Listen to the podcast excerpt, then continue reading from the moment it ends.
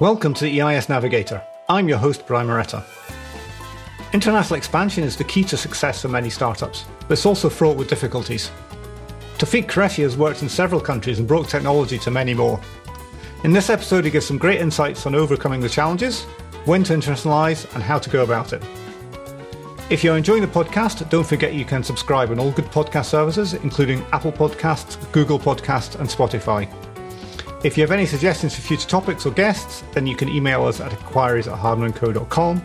Without any further ado, enjoy this episode. So today we are joined by Tofiq Qureshi, who is Managing Director at Innvotec. Welcome to the podcast, Tofiq. Thank you very much, um, for having me here. Our pleasure.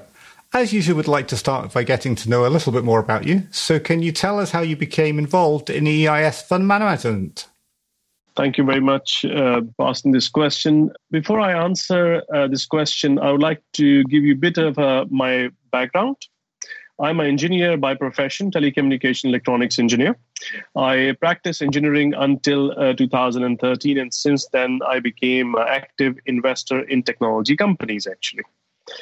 During my investment journey, I observed that this is a great initiative of a British government which encourages investors to invest and, and actually claim a tax relief in the uh, form of SEIS and EIS. So SEIS Seed Enterprise Investment Scheme and EIS is Enterprise Investment Scheme. Once the companies attract this funding and get their idea off the ground, what I observed that then they actually have an issue in raising further rounds of growth capital until the point they become a mature investable private or public companies actually. And that is, inspires me to solve this problem industry wide only of course because of my specialty in technology area I'm only working with mostly deep tech, artificial intelligence, clean technology, agriculture technology, or financial technology companies actually. And providing them a growth capital with the sh- with the diversified shareholder base of new Innvotec because we took over Innvotec with some uh, friends and colleagues in 2019 to exactly do what i just shared with you. Uh-huh. Yeah, so Innvotec's a name that's been around in the sort of SEIS market in particular, but also EIS for a while. But it might, might still be new to some people. Can you tell us a bit about what Innvotec does uh, and what makes it a bit different? Of course. So, as I said, Innvotec 2.2, I call it. However, Innvotec has been around for last 30 odd years. Innvotec has done not only EIS, SEIS, but also has worked with the British Business Bank and some other institutions in past. Innvotec has raised limited partnerships under the general partnership uh, traditional fund structure. Innvotec is an alternative fund management. We also have a corporate finance advisory license as well. So the current Innvotec, what we do, we are hugely focused on environmental, social, and governance, ESG, and investment. We are working with our portfolio of 25 rising stars or gems, I call them, for their growth capital and expansion into other geographies from North America to Africa to Middle East, actually. And we have also continued our EIS SEIS journey in the form of Innvotec Technology EIS SEIS Fund. Furthermore, uh, we have some niche projects uh, which uh, we are working on right now and will be launched at later part of this year. One of them is a female venture fund because Innvotec has been quite, I will say, lucky and also to the wisdom of previous management the portfolio of Innvotec has got uh, 25% of female led companies. And those companies are deep tech in the clean tech and uh, financial technology areas, actually. So we want to expand and uh, we want to leverage our experience and history in the female AL equity gap because you are aware of there's only 1% of VC money goes into female led companies and we want to address that gap. So Innvotec will be doing some niche projects like that uh, in future. Yeah, yeah, and I, th- I think we'll, we'll we'll talk about that maybe a bit later because I know we're planning a diversity episode on the podcast sometime in the autumn. So I think we're going to be digging into that a little bit more. But what I want to focus on today was about overseas expansion because you, in particular, have very strong connections in South Asia, Middle East, Africa. Maybe you want to explain how those have come about. Sure. And uh, just to add to that, we have a connectivity in uh, North America as well.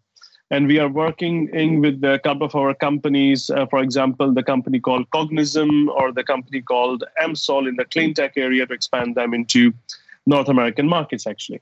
Uh, so, how does this whole thing come about? Because I grew up in Saudi Arabia and I have lived in US, in Dubai, and of course, living in London for last 15 years. I have a very good connectivity uh, across the continents. Um, and, and when I launched the project of Innvotec with other friends and colleagues, what we did, we attracted a shareholder base, some family offices and family business owners to participate and become a shareholder of Innvotec. And the vision and the idea behind that was to assist our companies for the international expansion. So when we take some company into international market, we are not taking them in a cold market. They are not going to go and launch and find their feet themselves. Our shareholder base at Innvotec actually take charge for the expansion. Actually, mm-hmm. yeah. So going going back almost a step in terms of maybe it's worth asking the question about why companies should be moving into international markets because I think most of us know the answer, but I think talking about it will maybe open up some of the topics we want to talk about. Absolutely. So, why do people go into international markets? For a few reasons. One, of course, to expand the business and capture the market share of those markets, number one. In some cases, actually, there are these are new services which even does not exist in those markets. So the market is uh, virgin from that viewpoint, actually. Sometimes the sectors in those countries are not even existing. So, for example, I will go in the area of clean tech. So everybody's doing the solar parks and wind parks, etc., for quite some time. But not many countries have infrastructure or a framework in place to actually monitor the pollution levels in their cities, towns, etc. And we have one of the companies which is which is exactly doing that, and that company is eager and keen to, to do the international expansion because that will help those countries on the receiving end to uh, meet their 2050 emission control goals actually. It's not only the expansions required or desired from the companies itself it's sometime actually pulled type of expansion where the countries are saying can you please come here and help us in these projects actually from a government level yeah, because the, the example you spoke about there, I can see that there's there's sort of two arguments which must be hard for the company to decide between. One is there's places that are measuring already and they want technology because they're measuring, so that create a demand for the technology.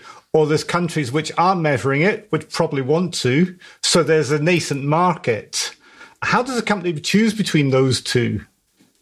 Well, honestly speaking, where uh, where we are, where our companies are in uh, the cycle, I think they are more towards the point if they are being invited, and that is where Innvotec shareholder base is very very important because uh, because because of our shareholder base, uh, the connectivity of the shareholder base on the ground is very strong, on, and they do the groundwork for the sales and marketing for those companies to go and do and implement the projects in those countries actually. So, so so mostly our experience so far is the latter one. However to go out and launch it in any country there's a very different dynamic to do that. And uh, we can talk about the details that when it's the right time and how etc from that viewpoint because one has to be very very careful when launching in a, into a international expansion actually because it could actually hurt more than it could benefit in some cases. Yeah that, that that's that's, a very good point. I mean certainly i think a previous guest paul mattox spoke about uh, one of his companies or um, had expanded into america too soon. When is too soon for for a company to start thinking about moving abroad? I used to uh, say one thing that until unless you know you have uh, at least between five and ten million dollar uh, turnover, don't even think about international expansion. Actually, okay. But the world has changed and is changing very rapidly. And to be honest, there's no right or wrong answer that when is the time, because any time can be good, any time can be bad.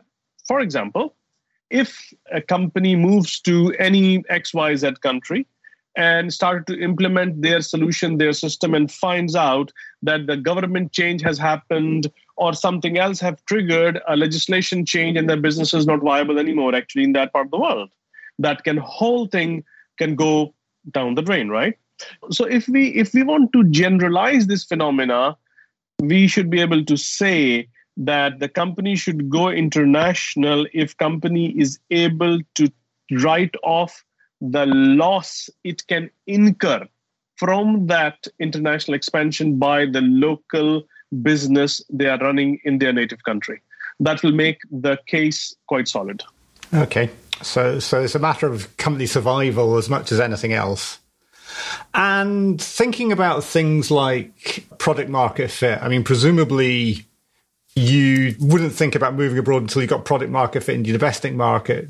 Is it always as easy to sort of move abroad and say, if you've got product market fit in the UK, will product market fit automatically happen in the market, or is there still going to be a, a period of adjustment, do you think? I think that actually this research should be done before even companies go to any country, actually, because uh, you have to consider language, you have to consider culture, you have to consider homogeneity, you have to consider regulations, and you have to uh, see uh, what kind of a partners you can actually uh, get at. Any of these things can completely jeopardize the business expansion. So, for example, if language becomes a barrier in the uh, rollout of the solution, it will not work in any country, right? For example, if the culture wise there is a problem with that uh, particular product set or that particular service, actually, it will not fly. Or the most important thing what I uh, shared earlier on is the regulations, because sometimes the countries do not allow regulations. So, for example, in some countries, to date, uh, voice over IP is not that familiar service. The the internet messenger services do not work on a voice channel that well, actually. Mm-hmm. Yeah, and, and and I think in one sense we're very lucky in the UK because English is the international language of business in the sense anything that happens in the international happens in our language, which, uh, you know, and, and someone who travels a bit, I know that makes life quite easy at times. But at the same time, that's not necessarily the locals, or if you want to really integrate, you need that sort of local culture. How do companies cross that barrier? You know, do they start by restricting to countries where they can just move with the English language, or do you think they need to just be open to that and, and actually solving language issues is actually quite straightforward? Solving a language issue is never straightforward because companies make mistake by implementing a google or any other automated services translations with their services actually and that does not work. Okay? I always recommend to the companies to go to the to the countries where english is the main language. Okay However, still, uh, for example, if the company is going from UK to US, still they will have to make some adjustments in their language from a cultural viewpoint, but at least the fundamental language will not change actually. Yeah.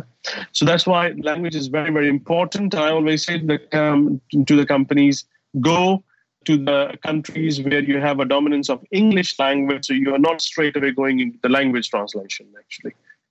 So, in terms of when a company looks to go abroad and has language issues, what's the best way for them of solving this? Should they think about getting a local presence? Should they just do it remotely and maybe find someone who, who's got linguistic culture remotely? Should they think about finding local partners? And what's the factors that affect that decision? See, one of the things which companies can do actually is to, if they are going in that uh, in the country of a different language, to find maybe a local resident to them, of that country uh, native speakers actually. For example so if, if, if, a company is looking to do some business from uk to france to find a french uh, fluent speaker or a french person living in uk in london and uh, uh to get the uh, head start in that direction actually yes it's very very important to find an appropriate partner who has appropriate skills and expertise he's in the in the in the receiving country actually about the presence, I would say it's better to show your presence through your partners to start with.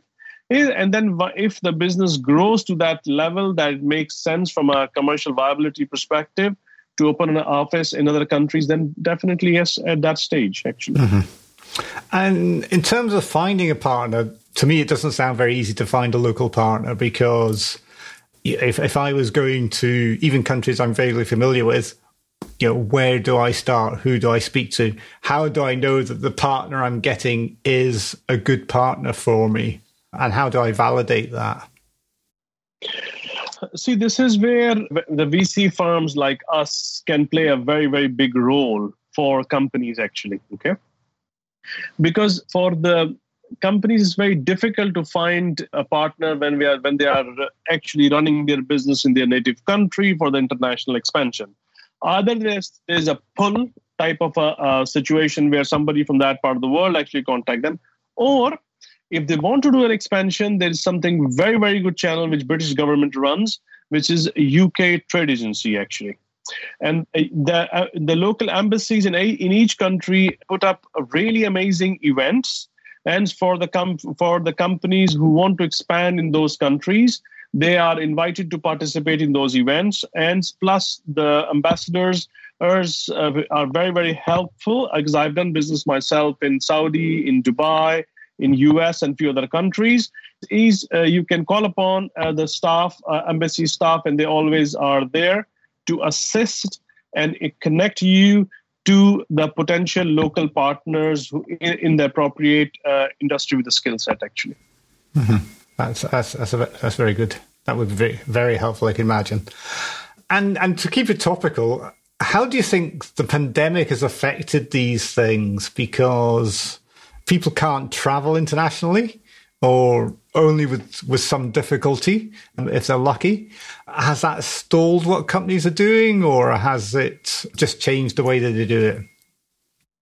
It depends what were they doing actually. So, for example, we, as we all are aware, that hospitality industry has been very badly hit actually because we cannot uh, travel also the travel industry has been hit but however the remote working softwares like zoom has been going crazy like nobody's business actually yeah?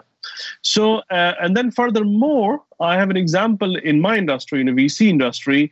There's a fund in us who has not met their investors or investee companies face to face at all. Everything was done via Zoom and a Teams call, actually. So companies have changed the way that they used to do business. The office spaces has been changed, actually. Office working routines has been changed. In some cases, actually, it has gone little tougher on the employees and people uh, who are supporting these businesses because the working hours are gone. The borders have been mixed every day uh, during the pandemic has felt as the same day actually and people kept working and started er- very early and finishing very late actually yeah i've spoken with friends about this deja vu feeling where you just get every day just sort of blurs into the other a little bit because they do look the same so i was thinking in terms of doing business with established partners seems you when you move to zoom you can easily make an arrangement. If you're looking to find a new partner or expand into a new country, does that make it easier or harder, do you think? In some cases, it makes it easier. In some cases, it makes it harder. Okay? Mm-hmm. And why? Let's talk about why and how it makes it easier in the first place. With the Zoom call and team call, you can connect with many more people in a very short space of time. So that gives you actually an ability to connect many people and filter out the ones which you, who you think can be very useful and for them also actually meeting you via online meetings with hour two hour three hours meeting in in, in, in, in a week or two you decide if we are for each other or not actually However, to build a long term relationship, you have to go face to face. You have to do more than a Zoom or a Teams meeting view, viewpoint, actually. I think there are a lot more advantages coming in that, in, in, in working remotely from that viewpoint, actually. Yeah. And, I, and my gut feeling is that there's, if, if, if you'd asked me five years ago or two years ago, I would have said that some cultures would be very open to introductions remotely, but there are some cultures where it's it's all about the personal connection and whatever. Do you think that different countries have moved to different extents because of that, or do you think it's just we've all been forced to do the same thing? To be honest with you, I think to some extent we have been forced to do the same thing all across the globe because we cannot travel, we cannot meet face to face people, but we cannot stop doing business, can we? Mm-hmm. We cannot stop doing, we, we cannot stop living, actually. We are living, right? Yeah. Right, and we need to progress. So we as a human being, very agile race, we are finding ways to move forward. And, the, and one, of the, one of the ways to move forward is get connectivity on a, a Zoom on a team calls, actually because phone call was a different thing. Phone call was just a voice. But the zoom and team call you can see each other. So you can do i can i can say it's a half meeting actually. Yes. halfway meeting. Yes it does feel like that where it's yeah you've got half of that connection but not quite the, the same as you had before. I mean, for example, uh, we have worked together on the project, uh, sitting in different uh, cities of the world, actually, right, uh, yes. Brian? And then we have exec- executed the project successfully. In normal days, we would have met three, four times to do the same project. Actually, yes, that's very true. Instead, we had three or four calls. So yes, that that ha- does work a lot better. So one of the other things that seems to be about internationalizing is that perhaps different sectors of this industry require for slightly different approaches. So someone who's doing B2B SaaS might do something different from clean tech, whereas someone's perhaps doing something more consumery their approach might be very different. I know, I know I did a little online business and it was international from day one because it was video streaming and anyone can access it anywhere. How do you look at that in terms of sort of, the, you know, what you suggest to companies? Look, uh, uh, every business, as you said yourself, the B2B or uh, uh B2C have very different dynamics. Mm-hmm. Okay, B2B will require very different type of connectivity in the in the in the receiving country, uh, while as compared to B2C is again a very very different type of connectivity. B2C uh, will require a lot more regulation, a lot more research in the local culture, local market, etc., etc. I think for B2B especially it's very very important to go with a partner. B2b i think you can still get away going without a partner actually in that receiving country. Mm-hmm. i mean presumably that, that there's a spectrum in there in that if you're talking about large b2b saas contracts or or ha- large industrial hardware that makes more sense. If you've got something that's i think of slack which is nominally a b2b product but it's got a lot of elements consumer presumably that that that's more of a hybrid or a different spectrum. Of course, so that's as you said yourself. That's a, that's a hybrid actually, and in in the in the in the situation of the hybrids, then uh, the investors who are involved in that company are more ready to provide not only money but the support in those companies as well for their expansions actually. You've mentioned a couple of times about regulations, and I think one of the things we're seeing around the world is perhaps a tendency towards nationalism and perhaps a little bit more protectionism has, has been creeping in. Do you think that is increasing? Do you think that's causing a problem for digital companies, or do you think they're kind of circumventing that? It's a very interesting question because one can uh, take this question in several ways, actually is a protectionism causing a problem? In some cases, maybe. In some cases, it's not.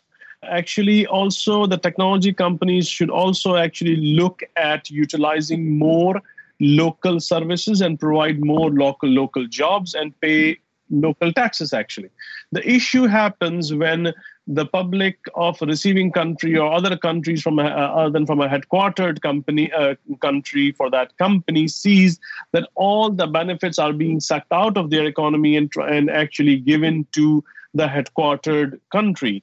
What needs to happen is that local earning local spending. And that will solve this, solve this problem actually. Mm-hmm. yeah and that's one of those things that sounds very easy. If you're a, a relatively small startup, how easy is it to achieve that? To be honest with you, let's talk about uh, a car industry. Let's talk about the cotton industry. Okay. So, a cotton, uh, which is used to make seat belts and different parts of the car, right, mm-hmm. goes to three continents before it touches the car. And the cars are manufactured in US or Japan, mm-hmm. right? So, where does the translation of the benefit happens? And this is where we talk about the ESG, the environmental, the social, mm-hmm. the governance viewpoint, right? That's where we talk about the fair trade. Say you you see uh, the companies like Starbucks, etc., are actually uh, now claiming they they are procuring their goods with the fair trade. So the farmers who are growing those crops, either the coffee or the cotton, etc., are fairly paid as to the understanding of that their goods will be used and the value of those crops and those goods will be several hundred times multiplied when the consumer will pay for them actually so there has to be some benefit from from the viewpoint of the end user and the person who is actually building that uh, product or that crop actually mm-hmm, mm-hmm. yeah it, it, it, it, seems to me it's a challenge and it's it's something i see underlying things but i'm never quite sure about you read about these things in the press you're never quite sure about how big of a challenge that they really are uh, it's a very big challenge. I must say that it's a it's a quite a big challenge. And it's a very very difficult thing to tackle, especially in the in the time of a global trade we live in, because the goods move several countries, several continents before they touch the end consumer. The end consumer is the one which is paying for the whole thing actually. So when companies inter- internationalizing, you you've obviously been supporting companies for quite a few years now. What sort of mistakes do you see companies making?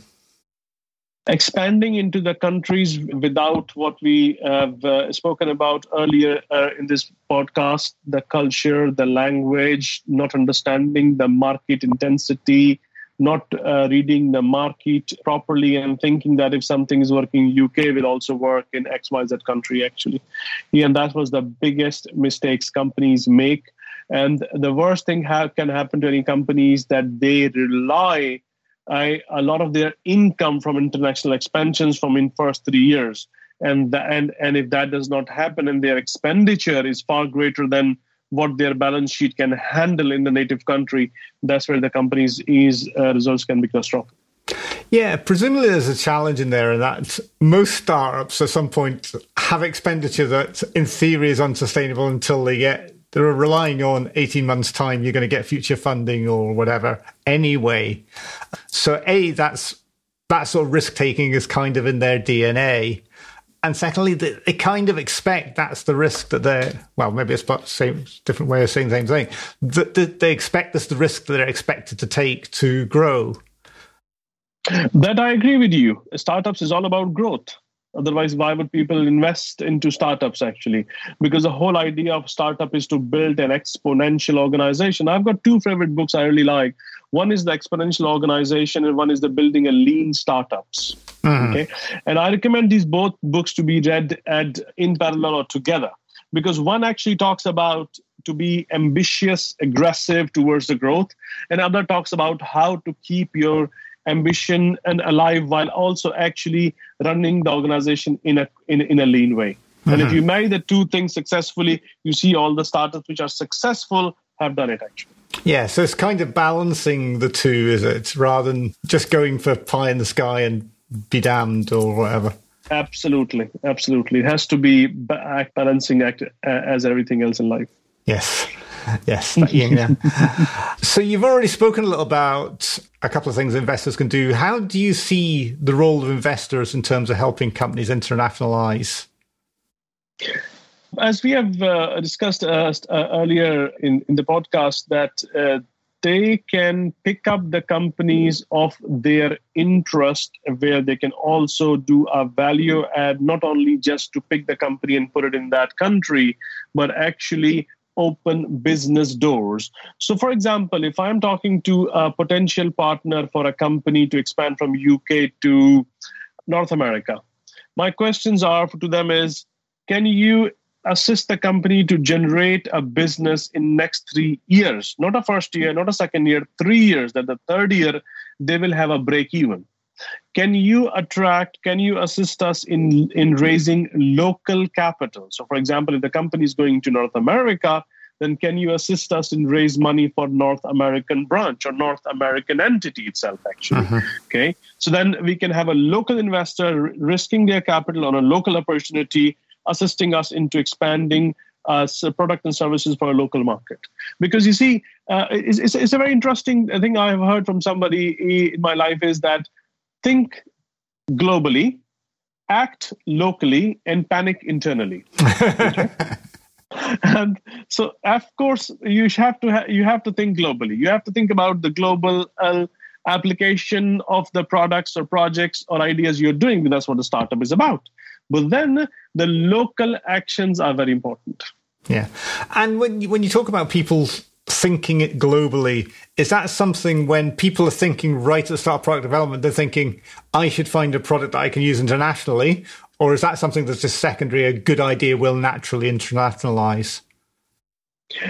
Good idea will naturally inter- uh, internationalize. That's what I would say. A, a furthermore, you know, if a market gap is found in a UK market, there could be already someone doing that in a US market already, and that's where that's where the mergers and M and A opportunities come along. Actually, in our own portfolio, or the companies, uh, some of the companies I'm in touch with, they could be a target for some North American companies, or these companies can go out and buy the uh, North American companies themselves, or can exist in parallel uh, as well in the market, eat, uh, fighting for the market share. Actually, hmm. yeah, yeah. I think I think the US is very interesting because you've got a situation where, in one sense, it is the largest market in the world so in terms of money and in terms of openness to technology, it's probably as open as, as anywhere in the world. At the same time, we know about Silicon Valley. knows There's a huge amount of other stuff going on there.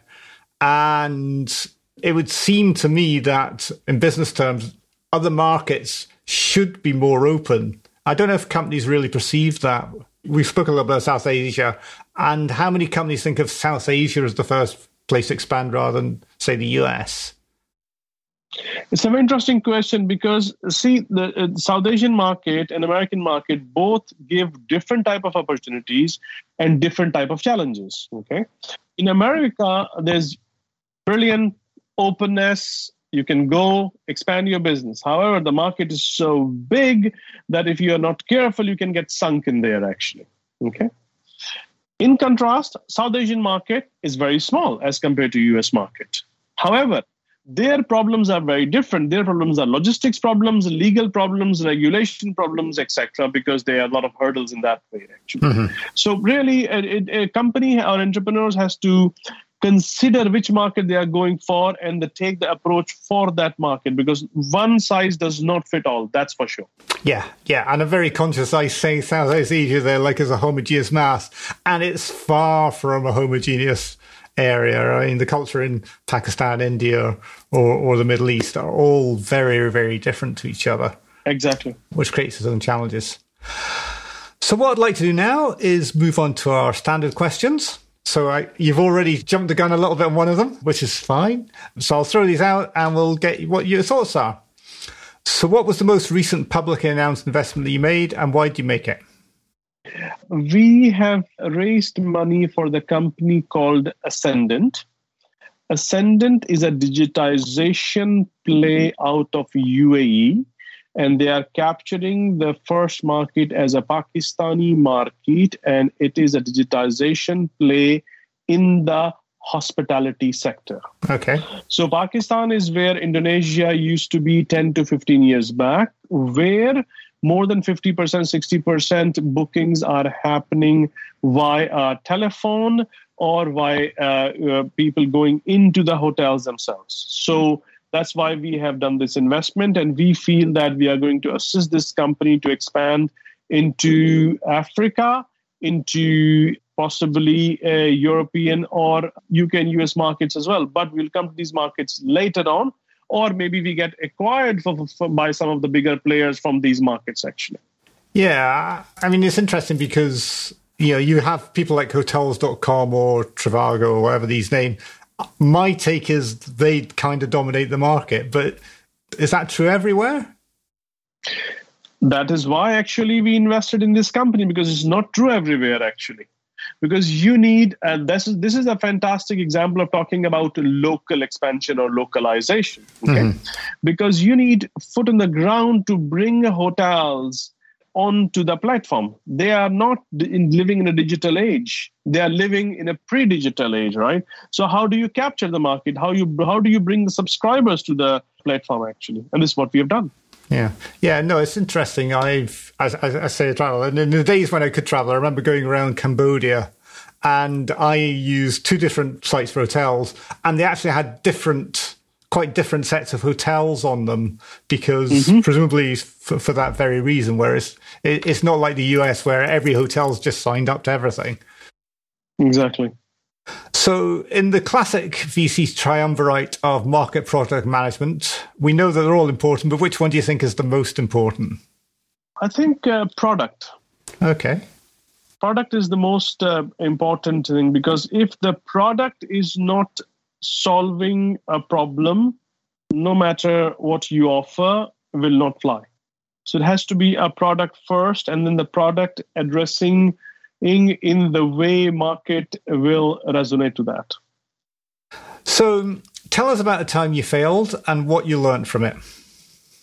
So uh, my journey as an investor definitely comes with its own price. Mm-hmm. And the international expansion, we failed because of the reasons I've discussed earlier, because we did not understood and read the market well. We tried to take the one technology for confidentiality reasons. I cannot take the name of the company in the product set, but we took the company. Uh, it was a Swiss origin technology company related to event, and we tried to launch it into Middle East. But because that technology required in a way of certain working, which was not in line with Middle Eastern cultures, we could not uh, take the company off the ground actually, mm-hmm.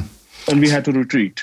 And did the company learn from that and try again later, different way, or did they say, right, the Middle East isn't for us, we'll try somewhere else? No, actually, they are back in Middle East, but they have changed the way of their workings and the way technology works. Actually, so they have catered to the market. It took five years cycle of going in, pulling out, and going back in. Okay. Yes, no, these things can take some time. Mm-hmm. So, as you mentioned earlier, the EIS and VCT industry that we work in is fantastic in many ways, but it's not perfect. What would you like to change about it?